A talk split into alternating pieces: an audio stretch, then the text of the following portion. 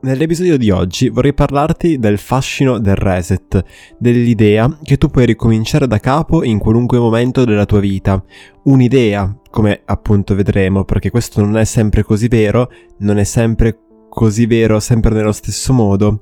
e ha delle conseguenze in realtà, in realtà molto reali. E vorrei iniziare parlando di quella che è la mia esperienza personale della faccenda e mi ricordo ad esempio di quando mi sono laureato e avevo investito 5 anni della mia vita dietro a psicologia, dietro alla laurea all'università e mi ritrovavo ad un certo punto con questo foglio in mano, cioè si fa per dire perché il foglio te lo danno dopo qualche mese, però comunque insomma con una laurea, a dirmi sì ma era davvero questo quello che volevo fare, o meglio, a prendere consapevolezza così tutto d'un tratto del fatto che quel tempo speso, quel tempo impiegato nel conseguimento di questa laurea, ecco, questo tempo non sarebbe ritornato e che volente o nolente io ormai ero instradato in un qualche cosa su cui cominciavo a nutrire qualche dubbio, cominciavo a chiedermi ma è davvero questo ciò che voglio fare nella vita? Perché da qua in avanti si sarebbe poi aperto un percorso di tipo lavorativo, almeno così immaginavo io, che mi avrebbe portato a fare quello per cui avevo studiato, o comunque cominciavo a chiedermi ma come sono finito a fare questa cosa? Ce l'ho fatta veramente? Perché era qualcosa che mi appassionava, perché era qualcosa di mio, o in fondo avrei potuto fare tutt'altro? Ecco, mi, mi, chiedevo, me lo ricordo ancora adesso, qualcosa come, ma se avessi studiato lingue in fondo, cosa per cui ero piuttosto portato, ecco, non mi ci sarei appassionato ugualmente, o se avessi studiato altro, qualcosa come per esempio fisica, non mi ci sarei appassionato col tempo, non, non avrei comunque trovato modo di farmelo piacere semplicemente facendolo e studiandolo. E quindi mi dicevo, ma se ci sono finito per caso, sono sicuro in fondo che questo faccia per me e mi chiedevo in quel momento se non avessi dovuto fare altro, quindi non lo so, intraprendere un nuovo percorso di studi, oppure intraprendere il tipico, non so, viaggio all'estero alla ricerca di se stessi, quello che fanno insomma in tanti. E questa, se vogliamo, è a tutti gli effetti una manifestazione di quella che forse ho già citato altrove, viene, di quella che viene spesso chiamata la sindrome dell'impostore, ossia quest'idea che tu sei dove sei un po' per caso, non per merito, non per, per volontà tua, Dubbi che sicuramente mi venivano anche paragonandomi un po' all'idea che ci fosse là fuori da qualche parte qualcheduno che, non lo so, fin dall'età di 4 anni aveva perfettamente chiaro in mente che cosa fare nella vita. Ed il fatto che questa sicurezza in me non ce l'avessi, questa certezza,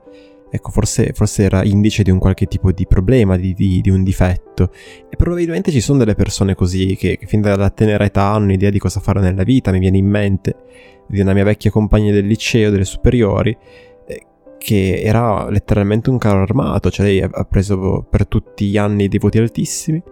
è andata a fare medicina, si è laureata in tempo, facendo tra l'altro un Erasmus senza perdere neanche un semestre, cioè laureandosi nella prima sessione disponibile e probabilmente adesso sta facendo una qualche specializzazione, anzi sicuramente quella che voleva lei. Non faccio fatica a pensarlo, a immaginarlo. Ecco, io in passato nei confronti di una persona così mi sarei sentito in qualche modo in difetto, no? Pensi, eh, porca miseria, che percorso bello e lineare. E se invece ci penso adesso, penso che percorso noioso. Ecco, io credo che è davvero facile venire affascinati da quella che è la narrativa della vita degli altri, che, che, poi sono le storie che gli altri stesso raccontano, senza magari neanche rendersi conto che quello che stanno facendo è unire i puntini in retrospettiva e che probabilmente, almeno penso, quando ci si sono trovati in quelle situazioni, quando erano lì loro stessi per la prima volta, ecco, probabilmente erano totalmente smarriti e non avevano idea di che cavolo stavano facendo, esattamente come puoi non avercela tu in questo momento. E quindi il fascino di storie di persone che lavorano facendo quello per cui hanno studiato, in un crescendo che tutto sommato è prevedibile, è programmabile e la progettualità che, questo, che da questo deriva, eh, come per esempio, questo mi fa ancora strano adesso, no? vedere tanti miei coetanei o gente addirittura più giovane che pensa a comprare casa, che pensa ad andare a vivere con la persona con cui sta da anni. Tutti elementi che mi fanno pensare a quella che dovrebbe essere una vita normale e che però non è la mia. E quindi proprio per questo paragone mi viene da dire ma starò sbagliando qualche cosa? E mi vengono in mente, per esempio, a tal proposito, quei contenuti che sono aberranti, che sono orrendi, che mi capita di vedere per lavoro occupandomi io di, di consulenza di carriera, che ti spiegano come fare un curriculum, come presentarti ad un colloquio e che fanno della coerenza e della linearità il punto forte, il contenuto fondamentale, cioè tu nel tuo curriculum devi evidenziare una storia che sia unica, ma non unica nel senso che conta, cioè nel, nel senso di particolare, unica nel senso di una sola, come se tu sapessi fin dal principio che cosa stavi facendo. Ma poi a quale scopo? C'è lo scopo di non sembrare incoerenti? Quando l'incoerenza non è altro che onestà nei confronti di se stessi, non è altro che la prova del tentativo che si fa continuamente di trovare la propria strada, cioè di mettersi in gioco, mettersi in discussione, di sperimentare, sperimentarsi nel tentativo di capire chi sei e quindi di capire che cosa potrebbe essere buono per te fare nella vita. È una prova del proprio essere umani ed è il modo attraverso il quale tu emergi. Perché a me sembra che ciò che viene colpevolizzato a volte sia l'errore, o meglio l'errare, ossia il vagare, non un vagare casuale, un vagare comunque diretto a un obiettivo, ecco, non un perdere tempo, ma un mettersi continuamente in gioco, un mettere continuamente in discussione quella che è la propria identità e provando a fare tutta una serie di esperienze che fanno sì che io possa capire meglio chi sono io, in base a quello che di me riconosco e in base a ciò che rifiuto. E quindi io credo che questa sensazione che, che ho chiamato prima sindrome dell'impostore non sia un buon motivo per premere il pulsante reset, non sia un buon motivo per mandare all'aria eh, quello che ho fatto fino adesso e non è un buon motivo per dubitare della bontà di questo vagare, che potrebbe non portarmi dove penso che mi porterà, ma chissà che non mi porterà in un posto ancora migliore. E sono altre le situazioni in cui il pulsante reset va premuto e sono quelle situazioni in cui sto male,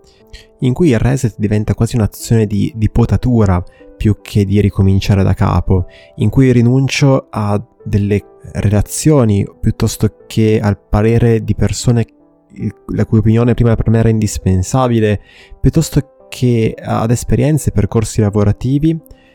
per avere una vita che sia più vera, che sia più vicina a ciò che eh, voglio diventare. Ed è importante il fatto che non si tratta di un vero e proprio reset, non si tratta di ricominciare da zero, ma è più un riallinearsi, un ritornare sul proprio percorso, perché la verità amara, se vogliamo, è che il tempo speso non ritorna. Le energie spese in attività che non ti appartengono non ti verranno restituite e questo non significa che bisogna sentirsi in colpa o stupidi per aver sbagliato, perché questo era l'unico modo per potersene accorgere e fare meglio, e quindi l'unica cosa che posso fare è sperare di essere più lucido la prossima volta e impiegarci meno tempo. E accettare che il proprio percorso, cioè il percorso fatto fino a un secondo fa,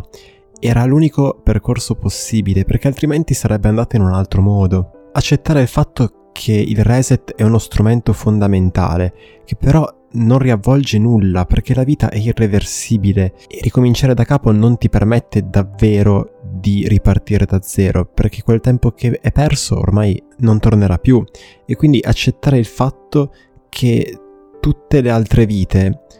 noi non le vivremo, cioè accettare il fatto che tutte le altre esperienze, quelle che non abbiamo vissuto, noi non le vivremo. Che l'infinito ventaglio delle possibilità ad ogni reset si riduce. E ciò che posso effettivamente intraprendere con successo è sempre meno. E nonostante questo, cioè pur sapendo che ogni volta la posta in gioco è sempre più alta, avere il coraggio di premere il bottone reset, di riconoscere quando non si è disposti ad adattarsi, che sia a 20 anni, a 30 anni, ma anche a 50, 60, quello che ti pare, per muoverti in direzione di una vita che sia più vera, più allineata con quello che sei tu, riconoscendo quelli che sono i propri bisogni, i propri desideri e riconoscendo il proprio diritto a cercare la propria felicità in questa vita e mettendo da parte quella voce che prova a buttarmi giù dicendo cose come ma sono solo un bambino viziato che non è mai contento.